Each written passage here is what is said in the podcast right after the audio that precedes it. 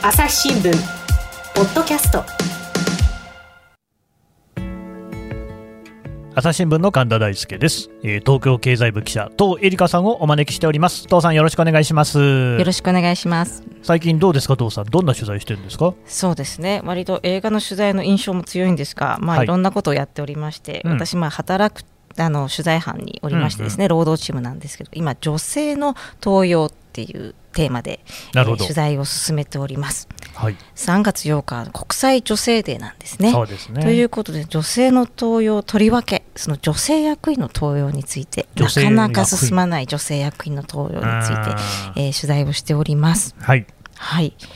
えー、これ女性役員の登用、まあ、あの非常に日本も父とながら進んできたと言われつつもちろんそのご存知のジェンダーギャップ指数、まあ、今年度まだ発表はまあ、これからなんですけどもそんなに大きくあの 上がってるとも思えませんし。そういう感じはなさそうですね。はい、はい。っていう中ででももちろんその女性役員の比率っていうのは、まあ、それでも上がってはきているんですけど内訳を見るとですね、えー、あの暗淡たる気持ちになってそれを問題意識として取材をしております。内訳はい、はい、例えばですね、まあ、うん、あのー、基本的に社外取締役が多いんですよ、女性というあなんか最近あの、女性アナウンサーの、ね、登用が目立つみたいな話聞いたですね、うん、だけじゃないんですよね、まあ、そのプロネットというですねあの、まあ、企業あの、コーポレートガバナンスのコンサルティング会社があのまとめていまして、毎年、うん、で東証一部上場企業のですね取締役の女性比率はですね、えー、2020年、7.1%に、まあ低いですね、でも5.7%の前年より上がったんです。まあ、しかしですね、内訳を見ると、はい、えー、5.9%が社外でですね、内部昇格はなんと1.2%。1.2%。1.2%人に1人。なんですよね、残念ながら。めちゃくちゃ少ないですね。で、えー、これ、男性はってなると、男性だと社内が64.2%、うん、社外は28.7%、逆転ですよね。はい、だからその内部昇格していないってことなんですそうなりますね。で結果、何が起きているかというと、その社外取締役女性、兼務が多くて、うんうん、例えば、まあ、弁護士さんとかですね会計士さんとか大学教授とか、うん、えー、まあ、兼務しているような状況なんですね。もちろんコーポレートガバナンスという観点では社外取締役の存在は非常に重要なんですけれども、そ、ね。うん、そこがそそこを取り入れようときにじゃあそこを女性にしようかってなってしまっているのは、うんなんかそれはどうなのかなと。そうですね。うんうんうん、なんか手っ取り早くやってる感がありますね。いや、数値としては上がりますしね。うん、で、結局内部で経験を積んだ人が上に上がれないっていう状況が結局固定してしまうという問題が起きるんじゃないかという。そうなるでしょうね。それはね。ねうん、まあ、なのでそれでも内部からちゃんと役員になっている、えー、役職についている方どういうふうに取り組んでいるかっていうのを、まあ、あの実際になった方に、まあ、今いろいろ取材をしてるんですね。でまあ、あのもちろん皆さん本当に大変です。であのまあ、皆さんおっしゃるのはやっぱりあえてね研修をされているとか女性向けの研修をされているとか、まあ、よく言われるのが結局あのやりたがらないとか。あよく言いますね。この間も、あの経済同友会の、記者会見ですね、えー、まるで積極性がないかのような発言が、えー、女性に積極性がないからです。っていうないからだというふうに取れる、えー、発言がありましたけれども、うんうんうん、積極性というかですね結局上にそういうふうになる人がいないとならないもんだと思っちゃうんですよね。そそうでしょうね、うん、うん、まあ、それはどの企業でも起きていて、うん、あのそうですね。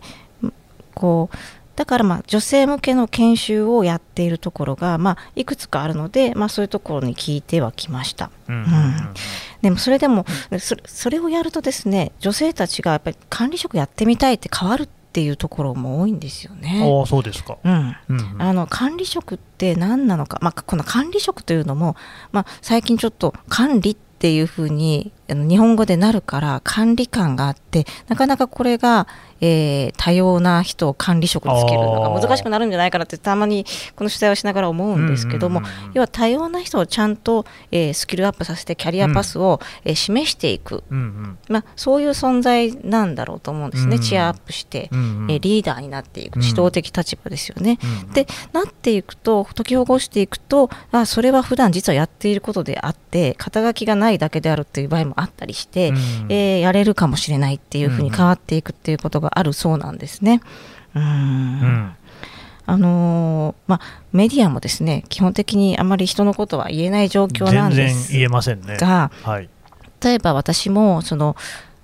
デスクっていうのは女性がなるっていうイメージがなかったんですね。ちなみにこのデスクっていうのは新聞社においてはですね、はい。まあ、人の原稿を見て、記者が書いてくる原稿を見て、それを直して、うん。まあ、あの紙面に載せる形にして出すと、はいまあ、あるいはその紙面上において、どれぐらいの価値を持った記事なのかっていうのを判断して、その編集をする人に伝えるとか、まあ、そういう仕事の人で、まあ、次長っていう言い方もしますけれどもね。そうですね、うんうん。まあ、だから、まあ、中間なのかもしれないですけど、まあ、管理職職ではありますね。ですよね、紙面、えー掲載という意味では、まあ、非常に権限を持っているあります。ってところですよね。まあ、そこに今その女性デスクも少ないよねとか、えー女性の役員がメディアでも少ないよねっていうことが言われていて、私もこの議論をするときに、えー必ずですねツイッターとかでもよくそうは言ったってあんたのとこ全然いないじゃないかって言われて なかなか返す言葉はなないっちゃいますね、それね。ですね、はいまあ、うん。もう言われても仕方ないけどなかなか私にそれを変える権限もないといううん。問題もあってもちろん。今あの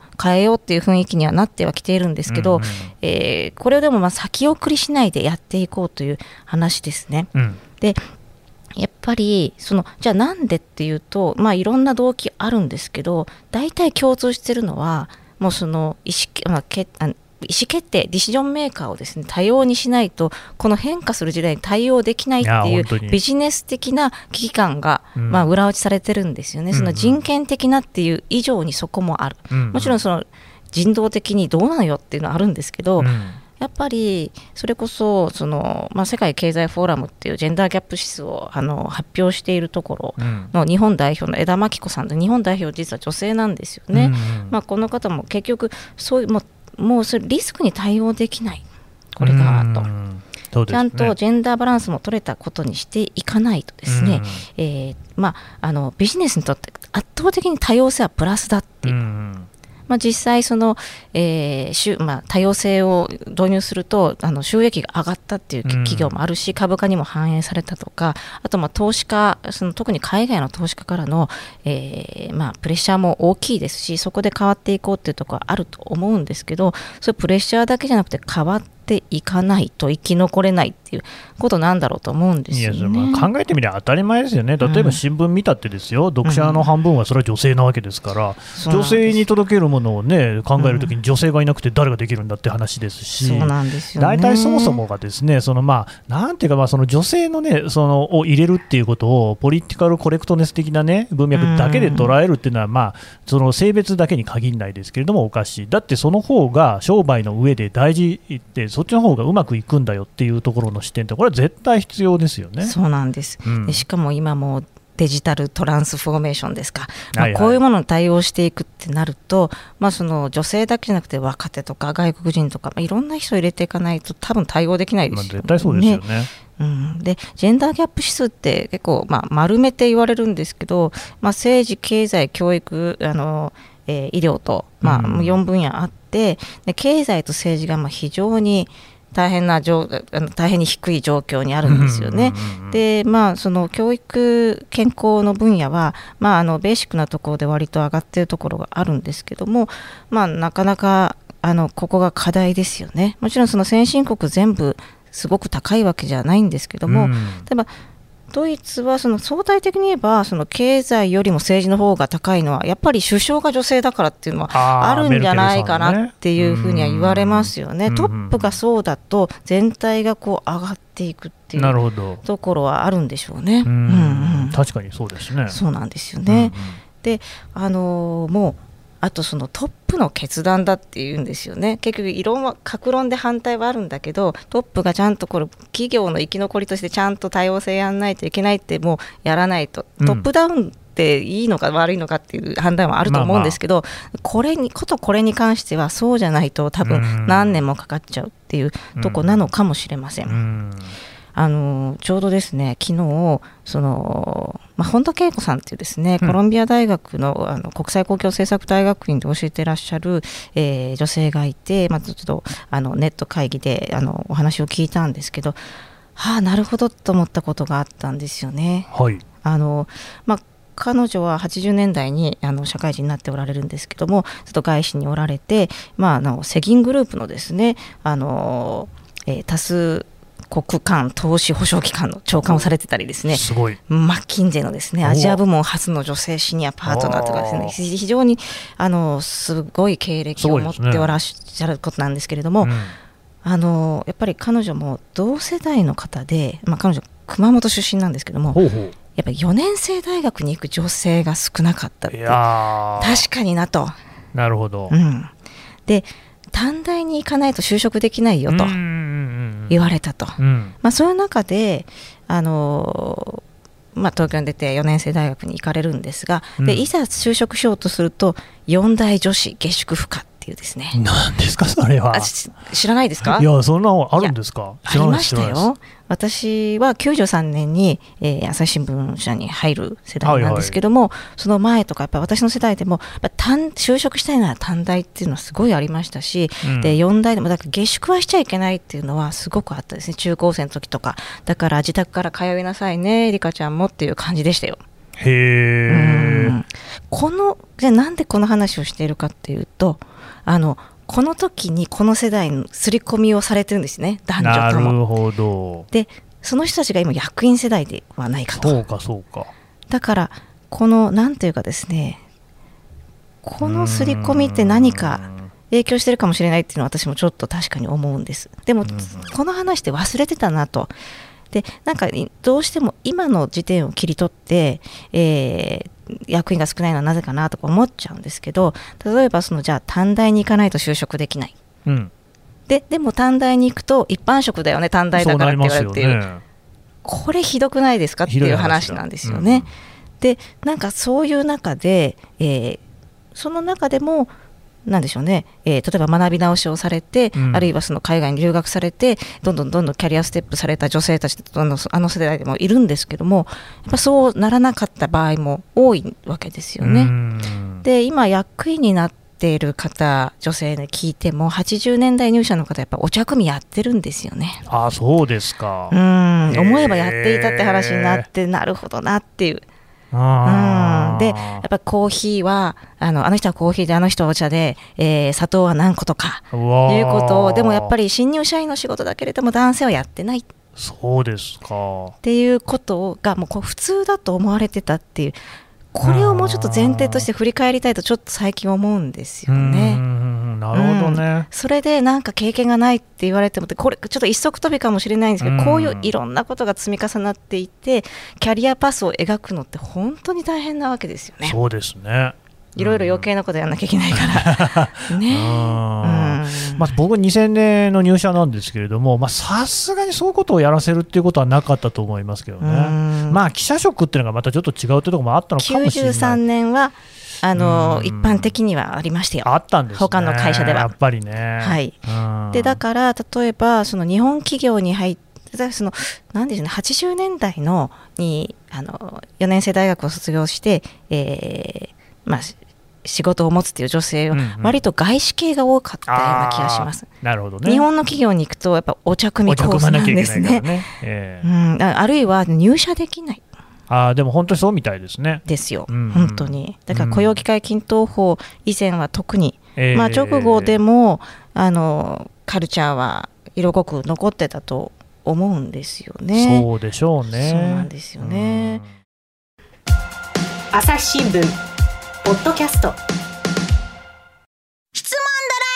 ドラえもん。我が家の朝は質問から始まる。古代メキシコでのカカオ豆の使い道は？なんだろう。身の回りのことや広い世界のことまでいろんな質問が毎朝君のもとへ。ママ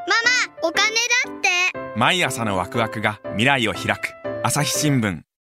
まあ先日同僚がですねやっぱりそのまあ、デスクの話で言えばやっぱ女性にデスクがいると自分もあの昔から女性に女性デスクもいたら自分もいつかなるかもっていう心構えをしたっていうことなんだろうなって言っていてああそういう効果ってあるよねっていう、うん。さっきのメルケルさんじゃないですけれども、うん。やっぱりだから数は大事だっていうところはそういうところにも表れてるのかもしれません。まあ、あと僕がね、一つ思うのは、まあ、その出世、例えばデスクってあってですよ、各部に。まあ何人もいるわけじゃないですか、はい。例えば10人とかいると、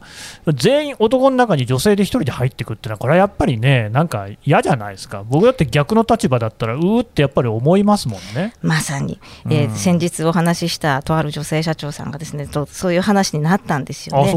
あの例えばその積極性がないとかですね、えーちゃんと発言しないとか、まあ、そういう話あの例えば女性が積極性がないからあの投与が進まないよねっていう話について議論になったんですけど、じゃあやっぱり男性が9人いるところに女性が1人でいると圧倒されてこう気遅れしますよねっていう。んん。でやっぱりそうするとものすごく肩肘を張るか、まあ、とりあえずいとこうか。ってなるかどっちかになっちゃうと。まあ男性にそういうつもりがなくてもうんうんやっぱりそういう感覚は出てくるのでだから7対3とか6対4とかならまあ買う。せめてね。ね、せめてね気負いなくなるんじゃないかなって。それなのに積極性がないって結果論だけで言われてもちょっとねちょっとね、うん。それはおかしいんじゃないかって話逆をやってみたいですよね。いや、本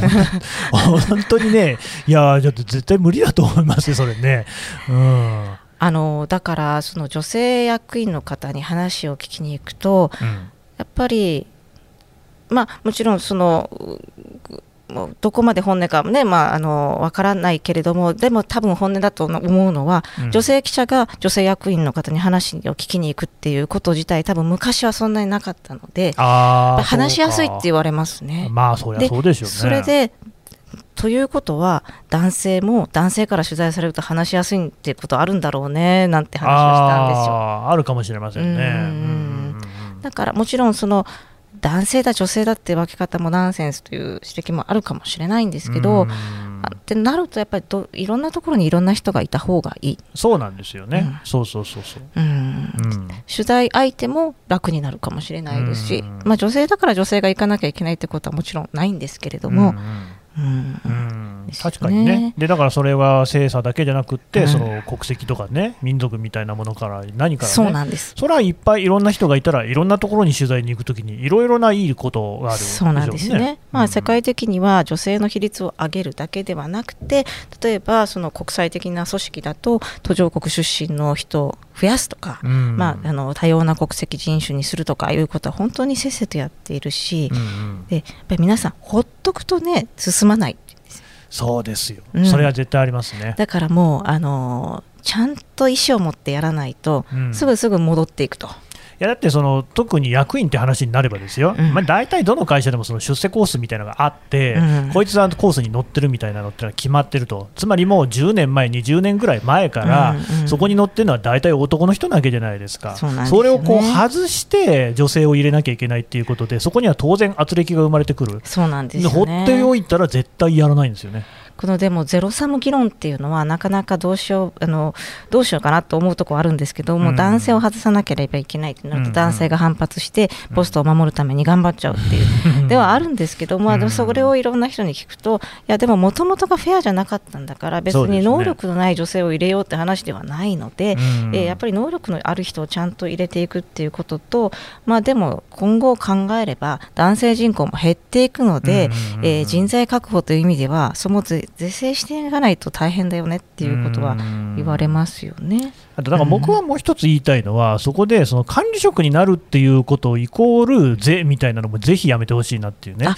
いや別にそのマネジメントの仕事なんて俺やりたいと思ってないしっていうところあるじゃないですか、はい。まあ、とりわけ新聞社とかだとね記者でそのやっぱりこう、ね、ずっとこう一生書き続けたいみたいな人もいるからちょっと違うかもしれないけどただそのやっぱ管理職になることイコール上がりみたいなところがあると、男性もそこから外れにくいじゃないですか。そうなんですよ、うん。だからその女性でつけた方がいい人をつけた方が男性もそこからあの、えー自由になれるところがあるし、そのいいよな女性はあの管理職で苦労しなくてっていうそういうなんかい意味のないところもなくなりますから、ね、うんわけのわからんマウンティングみたいなのやめてほしいですね、本当にね。だからまあ研修をしている企業に聞いてもだからその別に管理職に絶対ならなきゃいけないための検証をやってるんじゃなくて、うんうん。えーそうじゃないことも含めて気づいてもらう、ね。いやいや、私はやりたくやれないです、やれないですっていうこその無駄なことをなくすっていう、うん。まあ、ことのようなんで、まあ、それは確かにあってしかるべきだなと思いますね。うんうん。で結局その育成されてないって言われてもそんな別にじゃあ社長がですね何でもできる人なのかってその何でもできる社長も困るじゃないですか 嫌ですね。マイクロマネジメントにつながるので。もう一番嫌なタイプだ。から任せられる人っていうのがうんやっぱり管理職とかマネージャーというか社うんうんトップのえー資質だと思うのでであるならば別に本当にそこに精査はないんですよね。そうですね。でじゃあ経験がないっていうのはあまり意味がない話で、うんであのやっぱりそこの伝承を例えばやっていくとかその女性のその例えば社内のコミュニティを作っている会社もあったりしますしそうすると、えーこういう時に、えー誰か人がいないって言って聞きやすいとかですね、もちろん女性だけのコミュニティである必要はないっていう反論があるかもしれないんですけどやっぱりそこは聞きやすいとかあると思うんですよね。情報交換とかね。うんうんいやだからそうなんですよね、そうやって女性をこう役員なんかに取り入れていくことうん。で、さまざま組織の形が変わり、結局、男性も含めてこうみんなの、ね、生き方みたいなのがより柔軟になっていくっていう、そういうことが起きうるわけじゃないですか。そうなんですよね、うん。であのーいろいろお話聞いてる中でその例えば女性は出産やその、まあ、育児の制約があるからって制約って誰にだってありますよね。出産や育児以外のっていう。それはあります。よじゃあその子供がいない女性も別の制約があるしもしかしたらもうものすごい勉強してる制約があるかもしれないし なんかそれに時間を取ってるとかねうんあるいはもっとこう言っあのプライベートだから言っていない家族の制約があるかもしれないんですよね。まあ、あの子供はいなくても親の介護っていうのは必ず誰しも降りかかってきて、ねでそれに関しても介護といえば女性がやるみたいなところがあったからやっぱそういうところがねうんじゃあ男性やんないっていうような感じになってそして出世していくみたいなところがワンセットになってるところもあったんじゃないですかね。そうなんですよね。で、まあ確かにですね、皆さんこうあの。まあ、総論賛成で各論反対みたいな形で、うん。えー確かに必要な点でも、まあ、2、3年かかるよねとか、今はちょっと無理だよねって言うんですけど、やっぱりその間に会社がね、ちょっともう、息絶え絶えになるかもしれない それはから。朝日新聞の話でいいですか？いやいやいや。ええ違うあのーうん。っていうことはあり得るので、ありえますね。本当に、うんえーあともう一つ、その娘世代のために頑張るっていう方も多いんですけど、いやいや、今の私たちのためにも頑張ってよ。な。だいぶ遅いな。だいぶ遅い、いなってなっちゃうんで、まあ、いずれもいいことなんですけど、うんうんうんうん。否定してるわけじゃないんですけども、うん。あの多分もうデジタル化の波に飲まれちゃいますよね、それだったら。いやそうですよね、うん。でそれこそ本当にその外国でそういうことに先んじている企業なんかにあっという間にこう置いてかれちゃうっていうふうに思いますよ。そうなんですよね、うん。だからここをどう乗り越えていけるのか、まあ、コロナで本当に大変なことになっていて、うん。えーそれこその女性の、えー貧困あの自殺の問題とかあの非正規の問題がもっとよりですねあの、えー大変なものとして、えー浮かび上がってはきているんですけれども、あのもし少しいい話があるとしたら、まあ、いわゆる企業の中で言うと会議で女性が発言しやすくなっているっていう声を聞くんですね。お。どうしてですか、例えば、うん。オンライン会議ですね、Zoom とうんうんか、あのマイクロソフトの Teams とか、うん。そこだとやっぱり女性が積極的に発言するケースが、まあ、その体感としてあると、なぜだと聞くと、例えば大きな部屋に何十人の会議ってあるた時に、はいはいはい。やっぱりそこはさっきの圧じゃないですけども、ね。言えないけれども、うん。い言い難いと思わせる雰囲気があるかもしれないけど、オンラインだと、あちょっといいですかって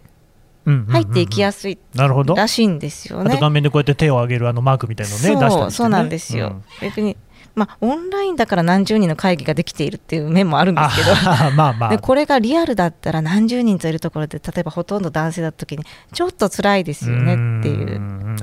ところですよね。っていうのであれば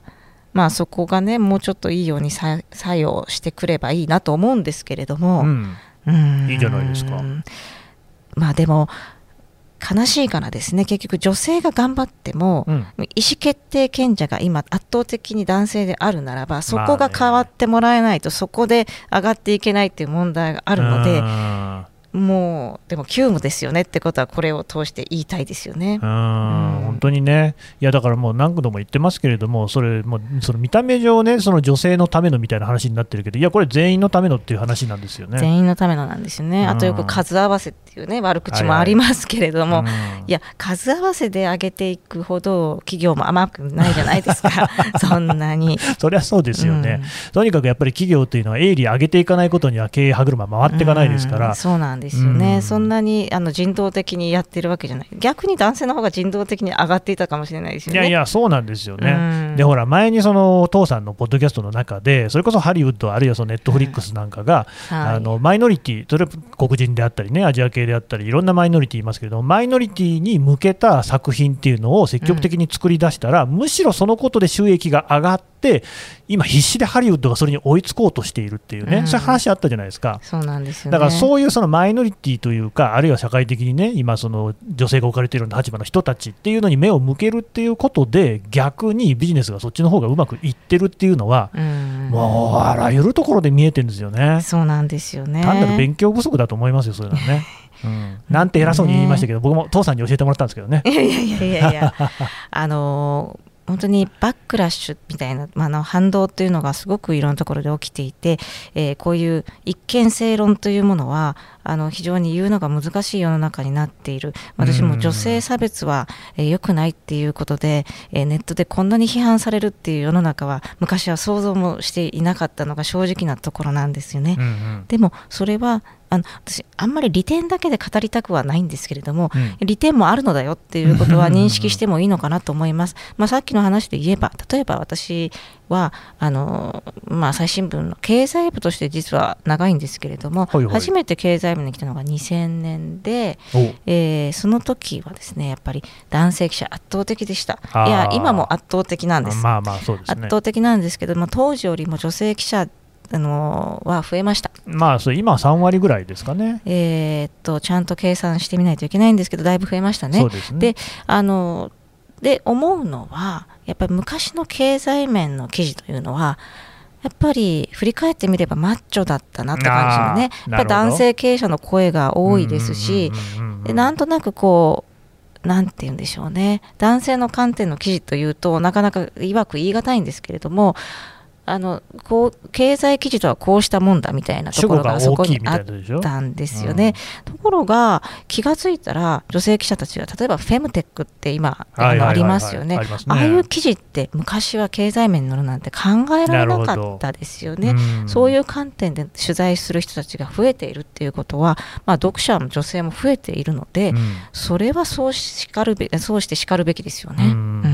うんいやそうそう何度も言いますけど読者の半分は女性なんでね、うんそういうところは当然目配りすべき、なんですよね。だってその読者のためにサービス商品作ってるわけですからね。うんうんだからテック企業なんかもだから本当にあの、えー若返りとか多様化って言ってるのはその、えー例えばテックの世界はもう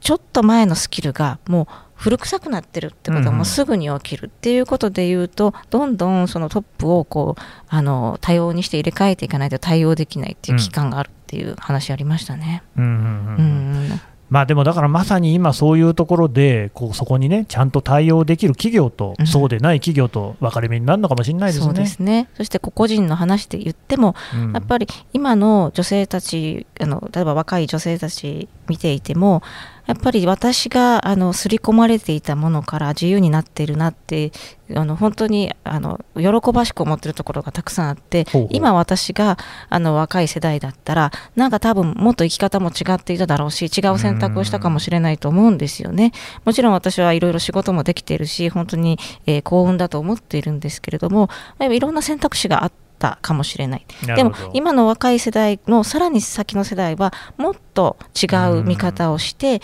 えーいろんな選択肢を持てるかもしれないっていう循環を作り出すためにやっぱりここは踏ん張らなければいけないなと思っています。うん、でも確かに一歩一歩ではありますけれども少しずつ世の中良くなってる感じはあるんですよね。ここでやっぱりこう阻む人たちが出てこないことを まあ祈るというか。うん本当に祈るような気持ちではありますがいや祈ってるだけじゃダメなんでね、はいやっぱりこう我々一人一人の段階でちょっとずつ変えていくってことでしょうね。そうですね、まあ、私は取材し記事を書き、うん。えー他の方々はそれを実行していくというふうになっていけばと思います。わわかりました。どうもありがとうございました。ありがとうございました。朝日新聞ポッドキャスト。朝日新聞ポッドキャスト。ニュースの現場から。世界有数の海外取材網。国内外。各地に根を張る記者たちが毎日あなたを現場に連れ出します。音声で予期せぬ話題との出会いを。朝日新聞ポッドキャスト。ニュースの現場から。はいというわけで東京経済部とエリカ記者とお話ししてきました、えーまず父さんのね連載といいますか特集のページ朝日新聞デジタルにシネマニア経済リポートねありますんでこちらにあの父さんのそのまあ映画絡みの記事があ中心ですかねこれ載っていると。そうですね。シネマニア経済リポートは、まあ、映画の取材インタビューをもとに、えー経済、えー社会政治、えー国際問題その他をこう俯瞰していく、うん考えていくというあの、えーそういう連載なんですけれども、まあ、そこからですね、まあ、あのいろいろクリックしていただければいろんな記事が、えーご覧いただけるかと思いますというのと、まあ、シネマニアサロンというですね、えーこういうイベントを、えー読者との対話イベントをずっとやってます。うん。実はもう19回を数えましてであの4月にですね第20回シネマニアサロンを計画しておりますのでぜひツイッターアットマークエリカアンダーバー朝日で、えーチェックいただければ、えー告知しますのでよろしくお願いします。ね、今日はあのジェンダーの話中心になりましたけれども当然そのシネマニア経済リポートの中にもですねジェンダーと映画について語ってあの書いている回なんかもありますしね、特に3月はですね、えー女性えー歴史月間で3月8日は国際女性デーということでですね、うん。ちょっとそういう記事も多めに、えーしておりますのでよろしくお願いします。ぜひね読んでいただければと思います、はそして参加していただければということですね。父さんどうもありがとうございました。ありがとうございました。朝日新聞ポッドキャスト朝日新聞の神田大輔がお送りしました。それではまたお会いしましょう。この番組へのご意見ご感想をメールで募集しています。ポッドキャストアット朝日ドットコム。Podcast アットマーク。朝日ドットコムまでメールでお寄せください。ツイッターでも番組情報を随時紹介しています。アットマーク朝日ポッドキャスト。朝日新聞ポッドキャストで検索してみてください。